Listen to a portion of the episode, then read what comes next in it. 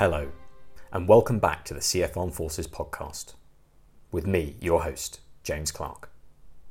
We have two guests on this month's podcast Armida Van Rij, a research fellow with the International Security Programme at Chatham House, and George Barnes, a member of CF Armed Forces with a military background. Our first guest, Armida, is a research fellow with the International Security Programme at Chatham House, working on issues relating to conflict, security policy, and humanitarian policy. Before joining Chatham House in 2021, she worked as a research associate with the Policy Institute at King's College London, where she led the Institute's work on international security and with the EU delegation to Myanmar.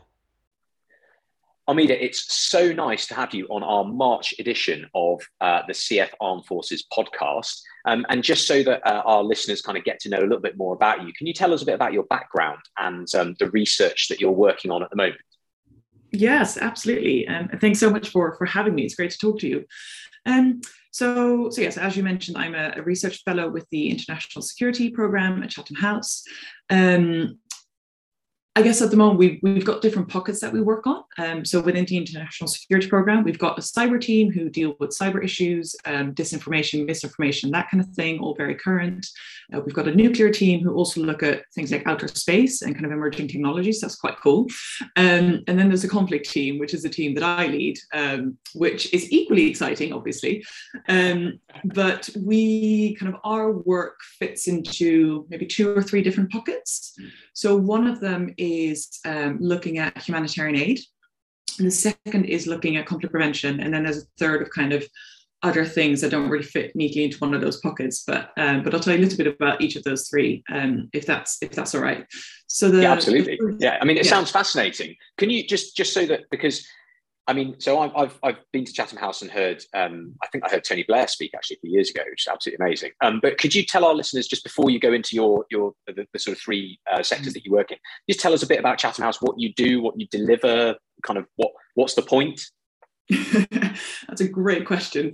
So Chatham House is a policy institute and is a research institute, but we were initially set up after the First World War, I want to say, um, alongside the Council on Foreign Relations in the US. Um, and the purpose of those two institutions was really to create a space to convene people to prevent wars. Obviously, that, that objective wasn't entirely met because we had the Second World War afterwards.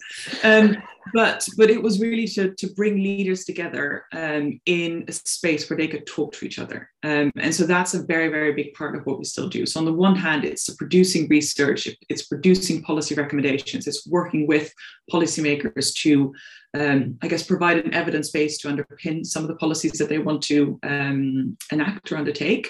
But it's also this convening power. Um, and so we have a huge network um, of people. And I mean, most people who will come through London who have something to say will speak at Chatham House, whether whether that's Joe Biden, um, whether that's Tony Blair, former prime ministers, whether that's um, you know Xi Jinping whenever he's around. Like it's it's a huge range of actors, um, and it's not just governments, it's also the private sector, society leaders, and organizations. So it's really a, a range of people that we engage with um, and we speak to. And it's all about kind of creating that space for people to have these in depth conversations about international affairs. Um, we are an international affairs think tank, so that's our focus. Um, and then we work on different areas. So we have uh, thematic focuses and um, geographic focuses. So we, you know, we have a program that specifically looks at the Middle East and North Africa. We have a program that looks at Europe. We have the Asia Pacific program. But then we also have thematic areas like international security, which is where I sit. And then we have um, the Environment and Society program, which, for, for, example, looks a lot at climate change and mitigating and adapting um, to the impacts of climate change. Um, we have an international law program, which is obviously hugely relevant at the moment in the context of, of Russia's invasion of Ukraine. Mm-hmm. Um, so we work on lots of different areas related to international relations and international affairs. Eh, brilliant! That was exactly the kind of soundbite that I was interested in. Not not only not only for our listeners, I admit, but also for my own uh, understanding of, of, of, what Chatham House provides. It's not just a, a beautiful building in London that interesting people speak out. There's, there's an awful lot of thought that goes on behind the scenes. Um, so you, sorry, you were talking before about the kind of pockets of research that mm-hmm. you're interested in. I think you're going to start with the humanitarian side. So one pocket of work that I work on is um, the humanitarian principles. Um, so so the way research institutes tend to work is that um, we're funded for specific research projects, and then we do kind of work around that on an ad hoc basis as well.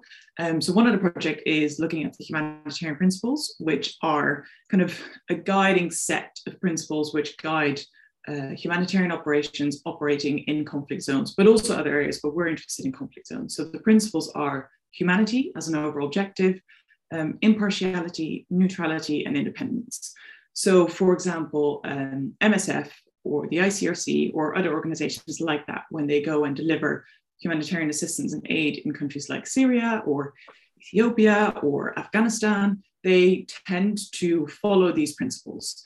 Now, what we're interested in looking at is how those organizations actually understand and apply those principles in practice particularly because at the moment there's um, there's a big shift in the humanitarian sector happening, which is where you know, as kind of following the Black Lives Matter debates and things like that, there's been a big shift in talking about how we can shift some of the power, which ten, tends to be held by the global north, so countries like the UK, Germany, etc., to countries where some of this work takes place. So to the Afghanistans and the Syrias and the Ethiopias. So almost the receivers of the aid exactly. have more power over how, or the, the, the, receivers of that humanitarian support have more of an input into how that that looks. Exactly. Um, and that has raised, raised a lot of questions for the humanitarian principles because, for example, in a country like Myanmar, where there's an ongoing conflict, um, you know, the, the military junta has been acting incredibly poorly has you know violence is is everywhere um, uh, repercussions are everywhere. Um, can human can you ask local humanitarian actors to really be neutral in cases like that? Is it feasible for them to say actually we're not going to take a stance on this and so some organizations have taken far more of a kind of social justice approach to it. So for example oxfam's quite a big one in the uk where they say you know we're, we're not necessarily always going to be neutral or impartial, but actually we're going to do what we feel is right and take more of a human rights based approach. Anyway, so that's one of the things that we're looking at um, is what are the implications for that on the ground and what are the implications for shifting some of the power to the beneficiaries of humanitarian assistance. That um, sounds fascinating. Um, and I've got to dive in. Um, are you looking at, and how, if you are, how are you measuring outputs? So uh, is the is the is the goal to try to identify whether a, let's call it a host nation, whether a host nation having more um, control or, or, more, what's the word, like more influence ownership? over the ownership, more ownership, absolutely, yeah, more ownership over that aid uh, or, or support. Is the, is the goal to try and see whether if they have more ownership, you you have better outcomes, and then and what does better mean, or or is the goal merely a data collection or, or an intro? Is it more kind of a qualitative? This is what happens if we do X. This is what happens if if the situation is Y. No, that's that's a really good question. Um, so I think there are some organizations looking at um, how you do. So it's, it's, called the localization agenda, which makes sense. Um, looking at how you do that and how you you measure some of this. Um, we in this case are specifically looking at the impact for the humanitarian principles, and so the question of whether um, are are these principles still fit for purpose in that more localized setting? Right. Yeah. Understood. Um, yeah. Yeah. Yeah. So that's what we're we're interested in looking at. So you're looking at the application of the principles rather than the rather than any of the outputs of of what's delivered off the back of the principles. Yes, exactly. Yeah. That's right. Yeah. Yeah. yeah. Um, right. Yeah, and then relatedly, we're doing something else on on aid, which is um, how you can what's the best way of delivering aid, whether that's humanitarian or development, in countries where the government has, well, where the, the national government has limited international recognition. So, for example, Libya, um, uh, again, Afghanistan, again, Myanmar, um, there's limited recognition. So, how do we funnel development aid, which very often organizations like the World Bank and other organizations want to keep doing? But there is this question of how do we have oversight? Um, do we have to ring fence some of it? Do we need to put in place specific auditing measures? Um, should we provide funding directly to communities? Um, so, but what's the best way of doing that? But we're still in the very early stages of that. So I, I, I don't. Know, I mean, I, I, don't know the answer yet. I, yeah, I find that so interesting because a, a, very close friend of mine works for, was working for the World Bank, and was on the Afghanistan program, working out of Pakistan and Dubai and Washington, and Kabul. And um, when the, when it was clear that Kabul was going to fall and the Taliban were going to were going to take over, she actually said, you know, this is going to be this is going to create a disaster of, of, of an unknown magnitude because as soon as the Taliban take control of the government, the IMF have classified, or the, or the, the US government have classified the Taliban as a terrorist organization, and they therefore can't receive any funding, which then means that all of the development aid and effectively the, the, the, the food aid, the you know poverty alleviation funds, it will will no longer put money into the into the country, and their overseas assets, what limited overseas assets they have, will be frozen. And you know, we're, we're seeing the results. You know, you read the read the newspapers. Um, so absolutely, absolutely vital, vital work and, and really mm. interesting. So, and and how how do you get involved in that? So you you're a researcher. So you you're you're sort of stu- you're looking at studies and or you're or you're carrying out studies. How does it how does it work? So again, it depends a little bit on on the specific research project and the objective. Um. And there will be different methods that we use depending on what the the purpose is really. Um, for these ones, it's very much based on um, kind of talking to people who are, who are based in those countries and operating in those countries and having those consultations with them because ultimately they will know far better than I do sitting in London. Um, but there's been other cases where we, you know, in, in some of my previous roles, we will have deployed teams or rather worked with local organizations who will have done kind of interviews or surveys and things like that. And then you also provide a bit of capacity building where you train some of these people how to do this. Um, and then obviously we hugely benefit from their understanding of languages and things like that and the cultural context, which is again slightly more difficult to grasp um, from, from London. So it we very often try to have a two-track approach to it, which is to not just what's often referred to as kind of parachute research, where you just yep. dip into the country and do research and then leave without thinking through the impact that may have on the mm. people you're you're you're speaking to and engaging mm. with, um, but really trying to kind of use networks in other countries and use expertise that's already existing rather than trying to reinvent the wheel. Will, yeah, yeah, oh, fasc- absolutely fascinating. Um, so, um, when you introduced kind of um, sort of Chatham House, and you kind of talked to us a little bit about what what what the what the whole sort of institute does, um, you, you kind of talked about avoiding um, avoiding wars, effectively trying to stop wars, put convening meetings to try and um, to try and avert, you know, some of the kind of catastrophes that we're seeing. Um, I, am interested to know how you kind of feel global conflict um, between state actors and also between sort of state actors and non-state actors, um, how, how, it can be contained. You know, what what what are you working towards? How how can we try and limit the not only limit the impacts of of modern warfare, but also actually stop it from happening? Yeah, that's a that's a really good question. I mean, um, in a nutshell, I was going to say we've only got we've probably only got another twenty minutes, so I don't, don't want to put you on the spot. I was going to say, how um, do we stop war? it's the million dollar question, which I don't think anyone has the answer to that. Um, yeah, to yeah. be completely honest with you, um, but I think I think in this case, um, to start providing some kind of answer to your question, it's helpful to to differentiate between what kind of wars we're talking about and what kind of um, conflict we're talking about. So, for example, in the case of Russia and Ukraine, we can't not talk about it. Um, that is very much an illegal invasion of another sovereign state. Um, that's one type of war. Um, you know, there are experts who who work on that kind of thing. Um, I think when we talk about different kind of conflict. So, and hereby I'm thinking about um, conflict in fragile states. I'm thinking about insurgencies. I'm thinking about um, kind of electoral violence, that kind of thing. Yeah. There are some things that we do know in terms of how we can um, manage and, and, contain some of that. Um, I guess perhaps the first thing to say is that conflict is really expensive like really expensive. Um, there was an, estimate, an estimate done by the, they're called the Institute for um, Economics and Peace, which estimated that annually conflict costs like $14 trillion a year, which is huge. That's about 10.5% of GDP. I mean, it's, it's a huge amount of conflict. So if we can try and reduce conflict, that's a good thing because ultimately we're going to get some of that back, right? Yeah.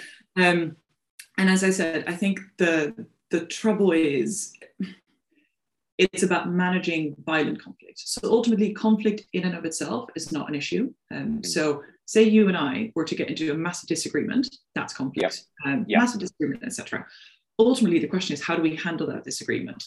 And if resolution of conflict yeah. afterwards, and you know we resolve it, that's fine, not an issue. That's healthy. Um, if things escalate, that's not good. So how Please do we prevent that escalation? Let's not go there. But but exactly. exactly. Um, and so in terms of things that we know that work, um, there's so one of the key things is inclusivity. And so we know that having inclusive institutions is an absolute key thing. Um, we we know that that also helps to uh, I guess, prevent the fraying of a social fabric that can ultimately lead to crisis, including conflict. Um, so that means addressing uh, inequalities. It means addressing exclusion of particular yeah. groups in society. Yeah. It means making institutions more inclusive. So having, for example, a government that only represents one ethnic group um, is mm. not an inclusive government. Um, and it also means including um, or ensuring the participation of women and, and youth groups. Mm. So we know, based on lots of evidence and lots of work that's been done, that um, peace processes that have included women um, are far more sustainable and likely to last far longer than those that haven't included women.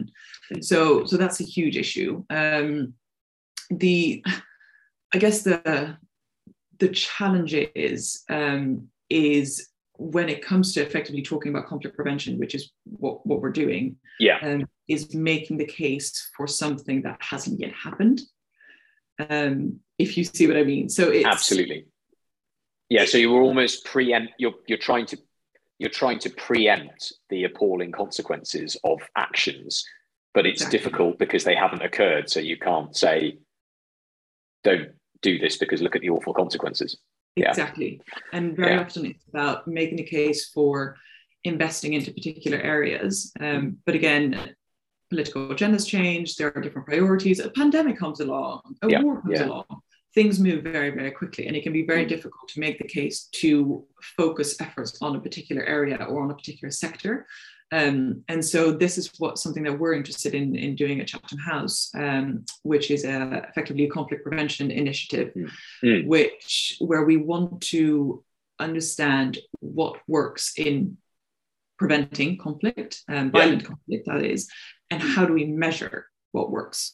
Because that's again the crucial bit. Um, Absolutely. And um, so, and, and I guess there's been quite a lot of work done on this in the early 90s. Um, there was the Carnegie Commission and, and other big reports that have been done, and they've made a lot of progress. Um, and there's different ways of thinking about it. So you can talk about it in terms of um, short term conflict prevention, and there you really talk about kind of early warning systems, which yeah. you may come across in your work. Um, and then there's also the the longer term work, which is structural prevention, um, yeah. that really needs to address the root causes. And ultimately, you know, as ever, it's a it's a balance between both both of those things. Um, and so, could you give an example? So, a, lo- a longer term, um, it sounds to me like a, a longer term um, method would be to reinforce a state institution which was already making steps towards um, bringing in marginalized groups and, and, and ensuring kind of equality of citizens. So, that would be a longer term method. What would a shorter term method of trying to avert conflict be? Mm. So, a shorter term method is, for example, if you know that um, there are going to be elections coming up in a particular country and that those elections are possible to be quite fraught, um, possible to be contested. What are then the specific mechanisms that you can put in place? Um, by you, I'm saying stakeholders. yeah, um. And that very often includes, um, again, there have been particular cases where uh, interventions or, or interventions made by the UN have been successful, but so often it's again about having local capacity and local build-up. So having um, something like peace commissions um, that were done in, in Nigeria after 2015 elections, where it, it was very much an organization set up by and for Nigerians, um, and that supported um, the, I guess, so there was a bit of violence, but not as much as was expected. And that kind of having that oversight um, helped to have the buy-in from other organi- from other stakeholders in the process, and that kind of smooth tensions. Yeah. Um, so that's Yeah. just one example, but it's kind of there will be possible hot flares in different contexts where there is a risk of something escalating further. Sometimes it's not even just to onset, but it's about preventing further escalation. And Yes. so their interventions can really help. Um, and I think the crucial thing as well, which is again something that's becoming clearer and clearer, is working with local partners, local capacities, people who are based in the country, who know the country, who know the context, is absolutely essential. Yeah, absolutely vital. Yeah, um, um, one of the things that you you talked about in your um, um, in this sort of session so far is the role that the, the incredibly positive role that um, women can play in de-escalating conflict and in being involved in peace talks and negotiations. Um, you, you're also involved in um, women in international security. Could you could you tell us a little bit about that and about kind of how, how you see that developing? Mm, yeah. So, so Women in International Security, or WISE for short, um, it's it's effectively a volunteer-run organization, um, but it was set up in DC, um, I think in the the 80s or the 90s, um, and they are kind of very very organized, and they have chapters around the world, and there's a UK chapter as well, um, which was set up in 2017, um, and I was a member of the leadership team from I want to say 2018 to last year, something like that. Okay. Um, but really, what we're trying to do, and now I'm kind of on the advisory group, so I've taken a step back from the, the active day to day running, but it's more kind of a, an advisory group role. Um, and what we really try and do is to create a platform for women who work in defense, security, foreign policy um, to kind of present their ideas and their thoughts, but it's also to create a network and a community of women working in the space. And by Yeah. that, I don't just mean the think tankers and the academics among us, of which I'm definitely one, but also very much um, kind of service personnel, um, uh, those working in government. And that really allows us to A, network and meet other people, but Mm. it's so useful and so great to, to meet women who work in this field and to kind of get their sense of what it's like. And it's just, Yeah. it's just quite a nice, happy community. Yep. and Yeah. so we, um, we kind of, we, you know, we organize a range of events and then obviously the pandemic came in and Scuppered everything. Yeah. Yeah, with everyone. exactly. Yeah. Yeah. um, but we do, you know, it's it's a it's a bit of a range of things. So we do socials in a pub where we'll ask someone to to come and effectively talk about what it is that they do. Um, not too dissimilar to this conversation, actually.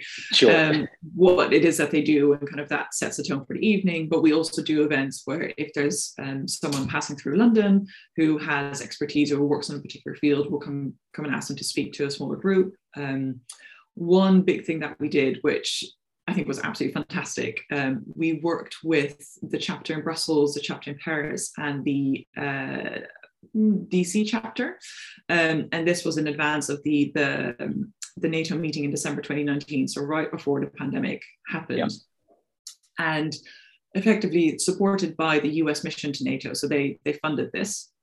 We um, held a uh, um, how do you call it? We selected six WISE members from across the world to come to London, fly them in for I think it was three or four days, um, attend the kind of sidelines of the NATO meeting, um, which there's always a NATO engages event. Of course. Yeah. There's the yeah. Yeah. Yeah. Yeah. exactly the kind of public facing things um, so they attended that and then we organized a two day program of kind of meetings with anyone and everyone from you know key leaders and think tanks to um, uh, people working in whitehall and people working in the fcdo so that was a great kind of professional development opportunity for these six Yeah. women Yeah. um, so, so yeah, I mean, anyone who who listens who may be interested, I do encourage them to, to get involved. Um, I think they've they've got some exciting plans for the year ahead as well. Um, the leadership team that is. So it's it's just a great way to get involved. Um, Well, that's, and that's fantastic. I mean, we'll, uh, you know, and, and please give me the details offline and we'll, we'll Hmm. spread it to our, our female members. Yeah, absolutely. Um, I'm going to ju- jump around a little bit because I'm going to go back to my scripted questions, if that's okay. Gosh, the, lead- the, the listeners will never forgive me. Um, but but um, uh, so moving on from Wise, um, you, you've talked a little bit about Myanmar, but you've you've actually had some um, personal experience and and and you know you've, you've done some research there. Could you talk a little bit about the situation in Myanmar and how it's changed, and your and just generally kind of a few thoughts of yours, you know, on on the situation? Yeah, absolutely. Um, I should probably add a caveat here that I my views do not represent the European External Action Services or the EU. Um, so I was out there, I was out there with Noted. the EU delegation. um, I would I would get told off otherwise. But um, yeah, so I was out there with the EU delegation in 2014, 2015 for about half a year. Right. Um, so this was before the 2015 election, um, which was kind of the first big election, which obviously Aung San Suu Kyi won in a in a major landslide. Mm. Um, yeah, the EU delegation, um, and so the work of the delegation is very much like an embassy elsewhere. So it's kind of on the one hand the the political element of it, so maintaining relations, building relations, um, doing a lot of monitoring, particularly in Myanmar, which so post 2011 is when things really started opening up, and there was a slow transition to a more democratic form of government. I say more democratic rather than democratic because obviously yeah. uh, a third of the seats in parliament were still held by the military. Um, so it was quite an exciting time. Um, and the EU delegate, and so that was one element. And then the second element of the, the delegation's work was um, development cooperation. So funding, the EU is a major funder of development programs, much like the FCDO and, and other countries. Um, and uh, so they were funding um, development programs, uh, particularly in the fields of uh, health, education, agriculture and livelihoods, that kind of thing. And then obviously a big one was um, governance. So um, improving rule of law, improving policing tactics, um, supporting journalism, open journalism, that kind of thing. And yeah, I mean, living there at that time, it was, as I said, it was such a time of kind of hope and anticipation. Um, just walking through or driving through the streets of Yangon, I was I was based in Yangon. You would on every street corner in a run up to the elections, you would see, or there would be street vendors selling these big posters of Aung San Suu Kyi or of the NLD, which is her her party, National League for Democracy. Um, and you could, it was just something tangible in the air, this excitement. Um, yeah. And obviously, she she won the election with a landslide and the party. Um, that at the time I think the military wasn't necessarily seeing that um, or didn't anticipate that there would be that much support. So that was already a bit of the kick in the teeth. Mm. Um, then obviously there was um, in, I think it was summer 2015 or summer 2016, um, major escalations with the Rohingya, um, including kind of ferry crossings to Bangladesh that went wrong and things like that. And that obviously saw Aung San Suu Kyi's position on the global stage change but in Myanmar, she remained hugely popular. Um, right. And I think that's the thing that was very often missed in the commentary. I was going to say that, that I completely missed that. because yeah, I, I kind of, you know, I've followed the news. So I, interestingly, I kind of had a little look at Myanmar from a perspective of um, a sort of security operations contractor and then mm-hmm. moved into a charity role doing operations and security and comms. And so actually we I kind of looked at Myanmar through two different lenses and certainly looking at it as a British citizen being fed news through UK media, uh, you really had a massive fall from from grace. Um, so uh, yeah, it's really interesting to hear that she was still so popular in Myanmar, yeah. despite all of the negative international press. You know, with, yeah. which from from my lack of my sort of position with a lack of experience, uh, looked justified. Yeah, I mean, it, war crime slash humanitarian disaster. Yeah, no, absolutely. Um, I mean, this is the the really difficult thing where so Myanmar is a is a is a hugely varied ethnic um, country. So there, yeah, but over 200 languages spoken. I mean, it's it's crazy. Um, yeah, yeah about 80% of that at the time was Bamar, which is um, the, the main ethnicity. And so when right. people oh, okay. yeah. Burmese, that's Bamar usually. Um, Aung San Suu Kyi is Bamar. Most people are Bamar. Um, and so she had a huge support still within that population. Um, because ultimately, this is the difficulty where we talk about Rohingya and we see the human rights element of it. Um, that isn't how that's seen in the country. Um, for a lot of Burmese, that is just not the reality of it. And the Rohingya are seen as, as I'm sure you know, they're seen as people who came over, who shouldn't be there, etc., etc. Yeah. Um, so it's, but I think it just adds to this picture of a really complex country that's really difficult to to grasp mm. and understand. Um, mm. I mean, you know, even with the the military coup that happened last year, um, there again, it's not just the military coup and a regime, but you've got all this additional layer of the um, the the ethnic um, armed groups that in the border regions. But when people talk about the border regions, they don't quite realize necessarily how big those border regions are.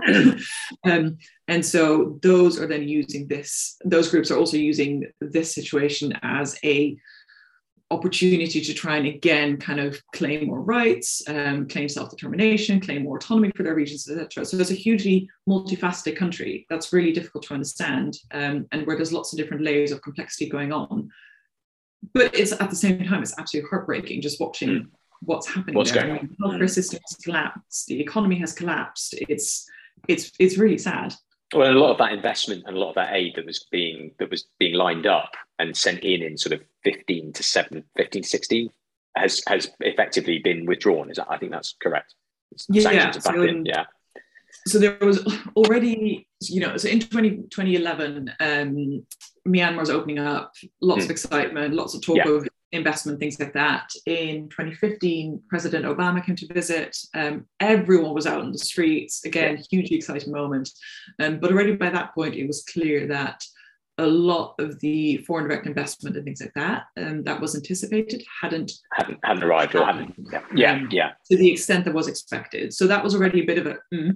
um, but in terms of you know donor countries and development aid it was there was a huge influx of aid um, mm-hmm. and now again there's there's all these questions that i was talking about a little bit earlier in terms of how do you how do you support countries and how do you mm-hmm. support populations even if you're not supporting the regime when whoever is in charge is not not an appealing party to work with um, yeah and quite a few of those around obviously and how do you think i mean god again i don't try and put you on the spot here but how do you see the situation developing?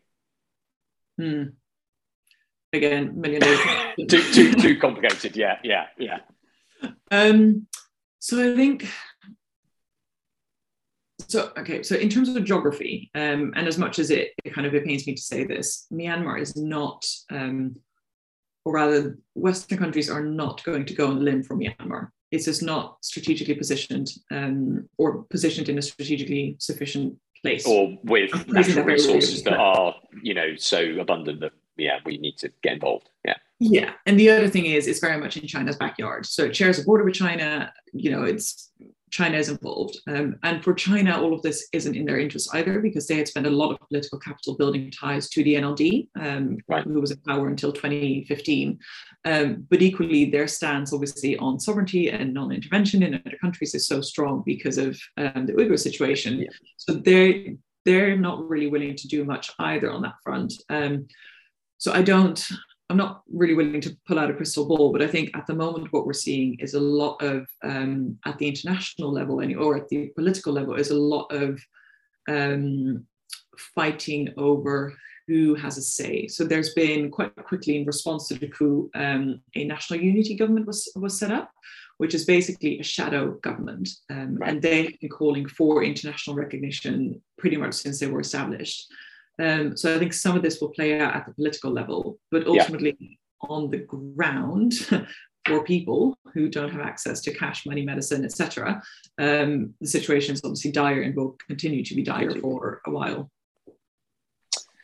Well, that is too negative a conclusion to the podcast. So I'm going to ask you my final question um, and desperately try and uh, try and kind of pull us out of this kind of the dire situation Myanmar that's faced. Um, so recently, in UK policy terms, we've had the ISR, and it's a good example of our defence policy becoming um, better integrated with trade, diplomacy, and aid. Um, do you, you know, in, in, your experience with your kind of expertise, do you welcome that integration, and do you think it adds value? And how do you think the UK posture can lean in to the ongoing global security concerns? Now, I'm not referring specifically to the Ukraine crisis um, and the invasion of the Ukraine, but that's got to be a, a factor, I think. Mm, no, absolutely.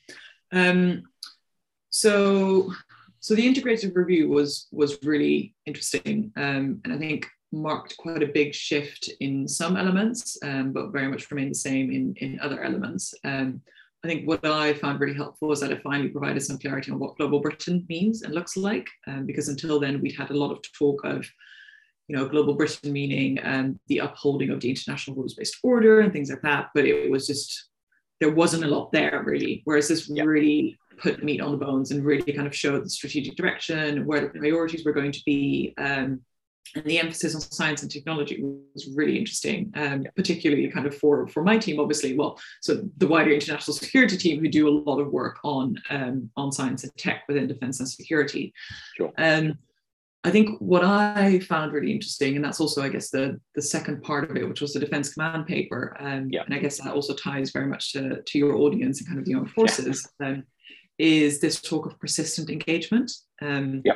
And effectively this new approach to working overseas and kind of operations overseas that don't meet the threshold for conflict, um, of which there's quite a lot where it kind of simmers and we don't really know how it's going to develop.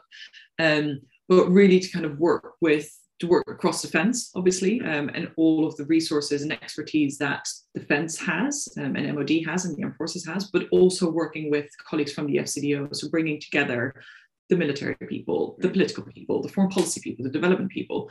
And um, I think that's really helpful and really beneficial because ultimately um, it serves to build capacity in other countries and it mm. serves to bring that multidisciplinary, interdisciplinary approach to something. Um, hmm.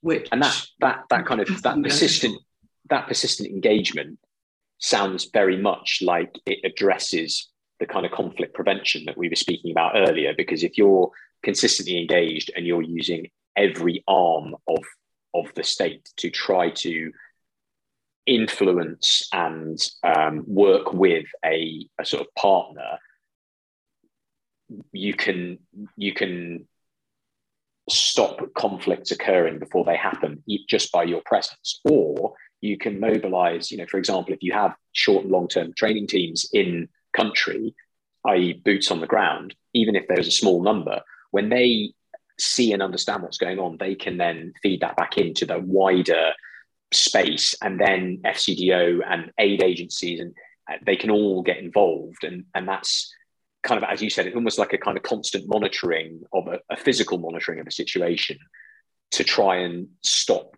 conflicts before they happen. Yeah, no, absolutely. Um, and I think it's, it's, as you say, it's that 360 approach and that comprehensive approach, which is mm. hugely beneficial because ultimately people bring different perspectives to the table and those yeah. are all beneficial. Um, and so that's something, so with this Chatham House work that we're looking to do on conflict prevention, it's very much kind of bringing in the behavioral scientists, the psychologists, the economists, the IR folk, which is what I do, but that's my bit, right? I don't, I can't talk about behavioral science.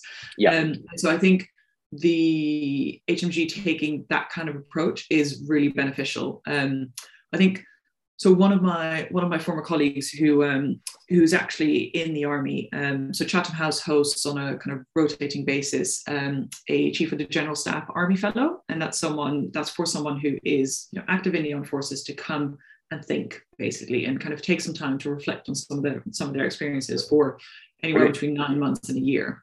Mm. And so um, this guy, uh, Will Davies, wrote a paper specifically on this kind of persistent engagement point. And so I think his major point was that to make it work um, and to, especially when you're talking about boots on the ground and things like that, one thing that is really needed is um, specialists rather than generalists. So you need people who know the context really well. Um, and you do that through training, through education, through career development, kind of building incentives and things like that but yeah. you need you need people who can understand the context and i think that goes back to my earlier point as well where you need to work with or establish and work with um, networks in the country that are already there to again kind of get more information get that intel that you may not otherwise have had. Um, so so yeah so i think it's a really welcome development. Um, and i think it's it's interesting because in the past we used to talk about defense engagement, um, whereas this is almost expanding that role a little bit and and making it very clear in what kind of situations this applies, which is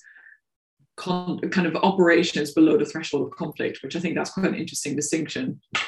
Um, I think one big thing, um, one big question is how we're going to pay for this. So, because it requires such a huge amount of money. And I know that there's been some clarity on that. Um, but I think it kind of remains, it's almost too soon to tell how how this is going to work in practice and the extent to which this will be done everywhere where they might want it to, to be done.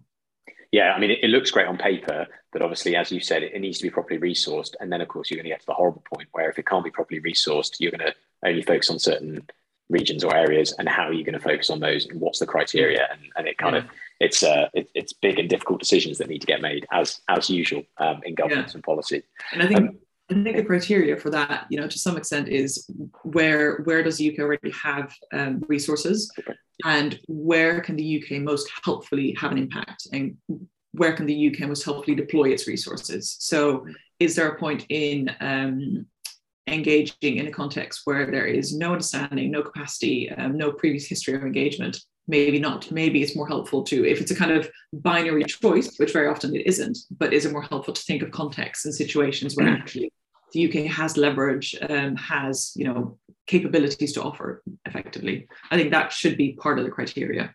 Yeah, absolutely, absolutely. Amida, thank you so much for joining us today. I, I, mean, I've just found this conversation absolutely fascinating. I hope our listeners do too. Um, and uh, and good luck with the rest of your um, your your projects. And um, I will try and put our members in touch with um, Wise, who you brought up. So thank you so much for joining us. Much appreciated. Um, and have a have a good uh, rest of the week. Perfect. Thank you. Thank you so much for the conversation. Um, I hope it was it was interesting.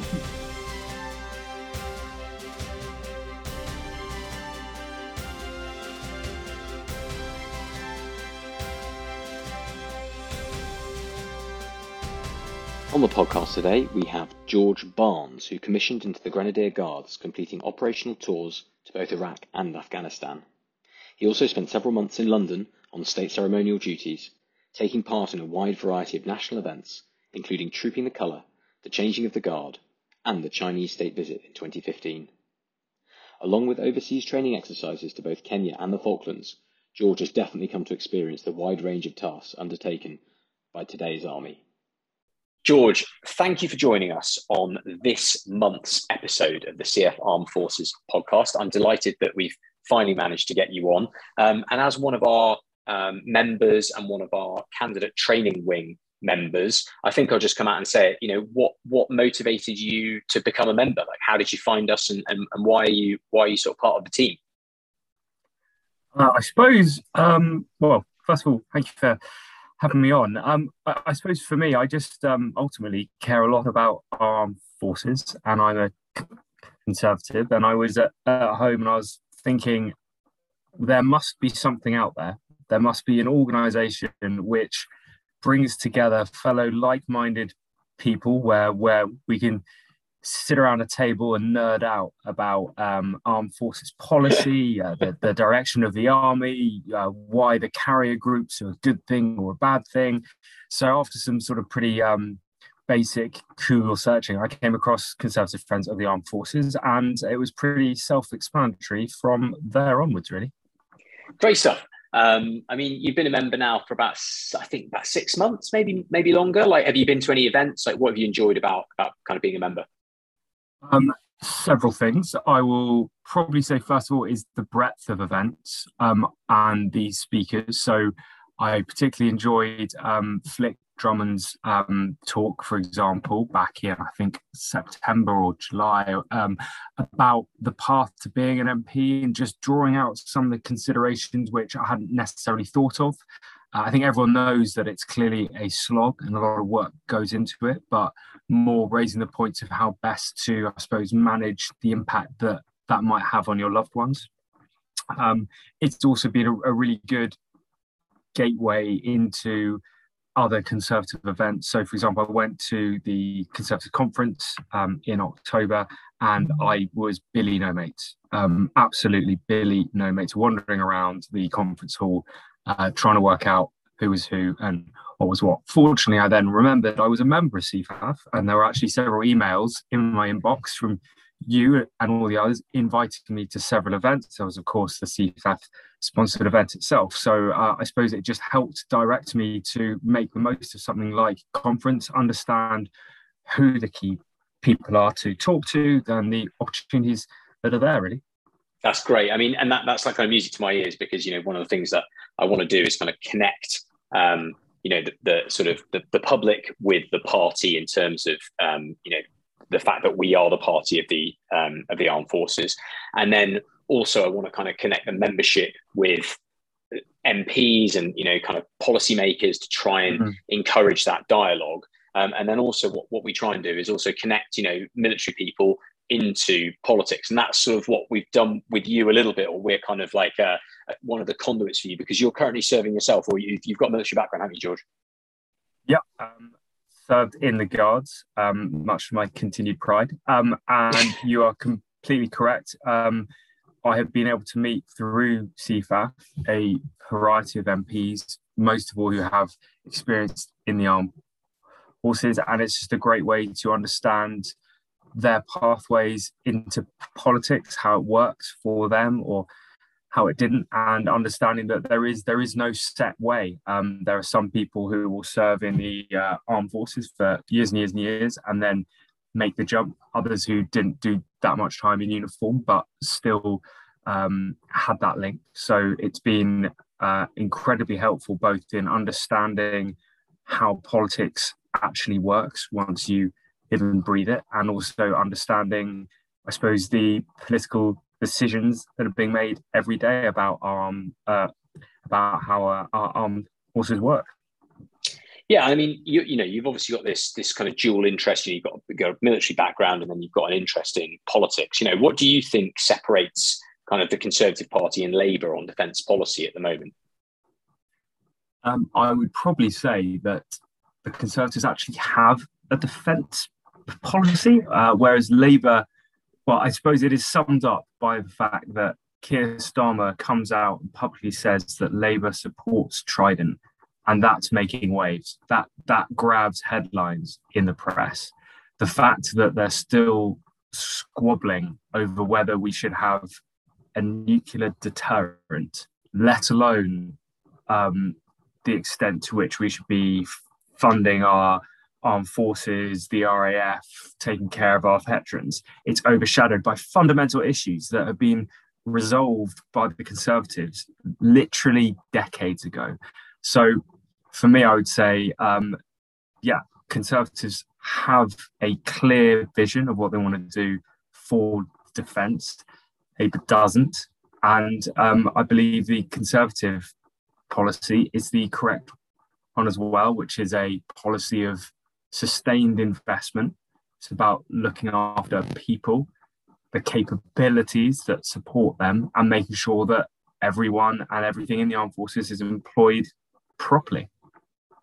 Yeah, I mean, that kind of that feeds into um, what Leo Docherty was saying about um, how you know it's important to make the UK you know the best place in the world to be a veteran, and and we've got a, a little way to go on that. Um, but but you know just having that as a policy goal and having um, policy papers that back that up is really important. Um, here's a question for you: Do, Can you name the Labour uh, Defence uh, Shadow Minister? No, I couldn't. I think if there was a pub quiz and a multiple choice, I'd probably guess correctly. Um, but anything beyond that, no. So, so uh, yeah, I, I, I don't know. For, for my sins, I've just looked it up. The post is currently held by John Healey. So, and I, I, honestly, I can't remember a single thing John Healey said. Bearing in mind that we're now currently in a, um, a, a I, sort of just a global international. Mm. Yeah, yeah. I, it's, it's, it, yeah. I was going to say it's interesting how uh, there's an invasion has occurred. There's been the biggest land war on European soil since World War II. And although it's understandable why Labour are concentrating on refugees, it is also interesting how not once have they made any clear statement about what Britain should be doing in Europe about the actual battle rather than what is happening back here. Mm, yeah, I mean, and I haven't heard any comments from him. He's got no kind of press coverage, and and it's a real shame, really. I think it's important for a democracy that that we have, you know, a, um, an opposition who are able and capable of representing different views and holding the government to account. And I, I have to say, I think Sir Keir Starmer's been in a difficult position because a lot of the the government moves have been the right moves and have been in the national interest, and and he he's had to kind of sort of go along with that, but there does come a point where you think, when are you going to come up with some new ideas and, and start trying to trying to bash the government with them? Frankly, possibly so that the government can can pinch them. Um, you know, it, it's a it's a it's a it's a real shame at the moment. But but yeah, I mean, I, I kind of I, I, completely agree with you. I think the Conservatives have, have got a policy, and Labour Labour don't really seem to. Um, I mean, that kind of leads us nicely on to my next question, really, which is how, how do you think that the the Conservatives are kind of handling the the Ukraine crisis at the moment? What do you think the government's getting right, and perhaps more importantly, what do you think the government um, could could do could be doing better on? I'll probably go for the easy answer. With is I agree with what most of the um, media is saying, in which the Conservative Party's handling of this of this crisis has been pretty flawless thus far. I think our our response has been measured, appropriate, and pretty carefully balanced with a very good identification of the risks around it. And I wouldn't just say from invasion onwards. Ben Wallace rightfully has been championing the fact that we were the first country to be sending lethal aid to Ukraine a, a few weeks prior to that invasion happening and that is just a long list the start of a long list of things which i think we we have done right um, i would also commend the government for again from the very start trying to explain why imposing a no fly zone carries serious and considerable risks um, and to go to link back to your last question the fact that Sir Keir Starmer hasn't really been able to, to land any blows is um, mainly because I think the the government's handling has been strong. Yeah, I mean, I suppose one one area for kind of potential, um, you know, one one work on point is probably the situation with the kind of refugee crisis. Um, I've been reading about um, a lot about how difficult it is for Ukrainian refugees to be kind of to, to get into the UK. I mean, do you think we have a kind of moral obligation to those people? Uh, it's clearly a very fine tightrope to walk. I think we we do. I think it the, the picture is changed when you take into account it is sort of on our doorstep. It is Europe. I think it was unhelpful that there were some slightly wayward tweets early on in the invasion, which which gave the wrong impression to the public at large about the Conservatives' view towards refugees from Ukraine. The response I've seen from most MPs and most um, conservative leading commentators is that um, we should be looking to settle lots of Ukrainian refugees here, and we have a moral obligation to do so. Has the government's response been perfect on this bit? No, but I think you you, start to get in a very complicated um, situation of w- at what point should a conflict, if you go for any conflict in the world and there are refugees, then everyone in Ethiopia should be able to come here. But I think most people would say that that situation is not the same so so so I guess what you're trying to say is that um, that whilst we need to kind of look to help Ukrainian refugees who are fleeing the country, we don't want to um, permanently remove huge echelons of society from the Ukraine, uh, you know, or assume that the Ukraine will not be a country that they will want to be returning to. And we need to kind of have a flexible system whereby we can settle people who are genuinely in need and fleeing from war, but also perhaps not try and just wantonly encourage the entire country to empty out into different parts of Europe and, and leave the Ukraine, you know, really with with with very little, basically only the, the people who are too poor to leave remaining there. Yeah, and I also think it is important to keep the long term goal in mind, which is we're more than happy to house these refugees during this horrific war, but there is clearly an aspiration and a hope that this war will end and they'll be in a place to be able to return and start afresh. And I think we, we do need to have that in the back absolutely. Yeah, absolutely, George. Yeah, completely. I, I agree with you there.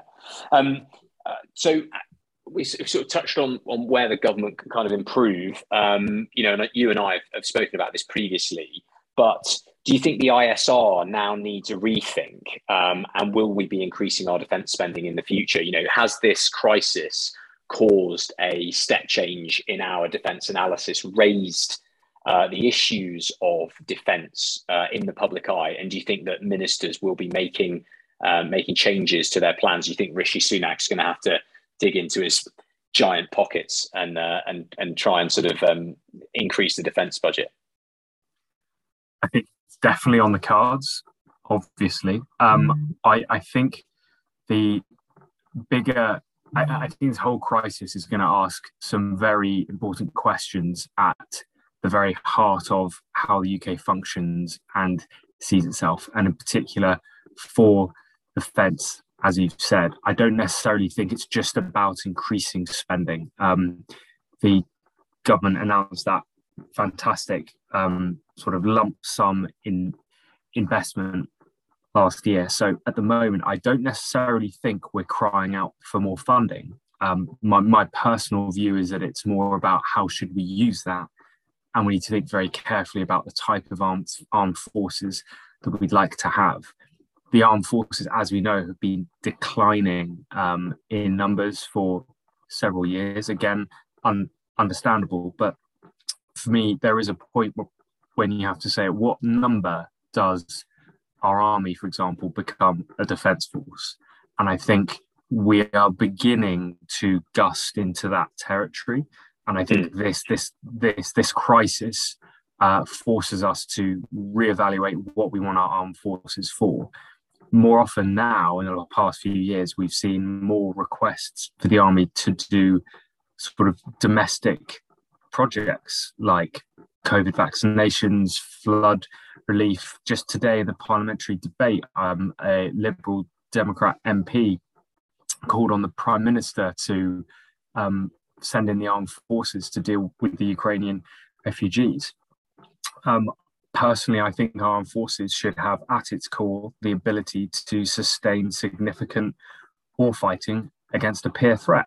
And at the moment, I'm not filled with confidence that it is able to do so, and that is for some cuts in capabilities over the years, cuts in numbers, because ultimately, um, a deterrent for someone like Putin or China is in a large amount due to the size of that force.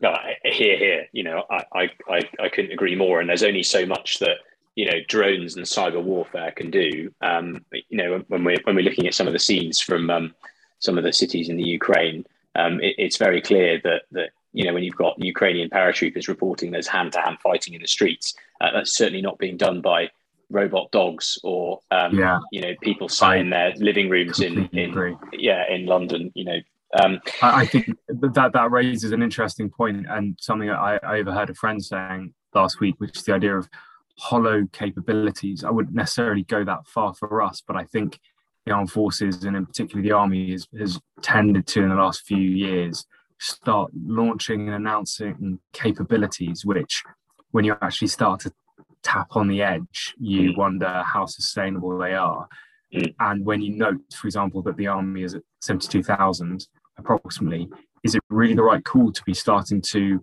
set up a rangers force when mm. we are struggling to field a fully armored brigade let alone a division. So talking about drones, cyber warfare, absolutely fantastic. Love the idea, great concept, and a very mm. forward mm. way of thinking. But mm. ultimately, who flies the drones? Who conducts the who conducts the um, attacks online? And that is people. Yeah. Absolutely, and that actually that that's that's nice. So I've got kind of one final question for you. You know, your your network um, uh, is is much more current than than mine in, in sort of um, in terms of serving military personnel. And without going into specifics uh, or naming names, you know what, what what's the what's the feeling like on the inside? You know, what's how's morale like? What's the what's the general consensus about um, what's going on and our kind of NATO commitments?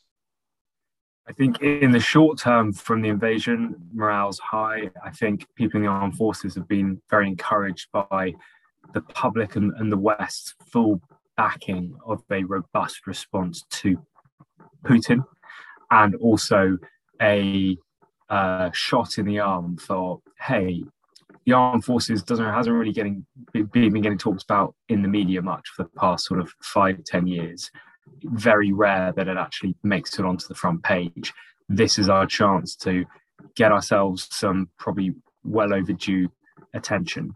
Um, in the medium to long term, I still think people are holding their breath to to an extent. I think the political will to deploy armed forces is extremely low, and that makes people who are still serving question sometimes why am I here unless I'm going to be used in some operational context? Now that Afghanistan is gone, Operation Shader in Iraq has been drawn down. Um, the the offer to someone wanting to join the army, for example, is quite hard to make. Um, with arguably the your your most predicted career being conducting your training maybe conducting a short term training team overall. And then for the rest of your time, just doing large scale training exercises. No one wishes for war, obviously, no one wishes for conflict, but I think our armed forces are losing operational experience quite quickly. And that is something that does need to be, although quite quite bleak, does need to be topped up to ensure that we have the experience that if that ultimate crisis comes, we can draw on those people's experiences and the things they've learned to ensure that we are ultimately those who come out on top. And and and uh, you know, people may lose sight of this, but that's that's actually what it's all about. Is is coming out on top, and and and unfortunately, when you kind of get into war fighting and that sort of when you when you're at the sharp end, that's all that really matters. Um, you know, who who you vote for um, and, and, and, and what your kind of personal proclivities are and, and what, what parts of, you know, the political sphere you're interested in. Um, it doesn't matter if you, if you haven't, you haven't come through it at the other side um, in, in that respect. So, George, thank you so much for speaking to us on the podcast. Um, really, really appreciate you taking some time. Yeah, and um, and I hope you have a good rest of the week, and uh, and and you'll be listening out to this episode uh, when it comes out uh, on the first of April. Of course. Thanks very much, James. Thanks, George. Thanks for joining us. Thank you for listening to this month's edition of the CF Armed Forces podcast. For more information on our organisation, please go to www.cfarmedforces.org. We hope you join us again next month.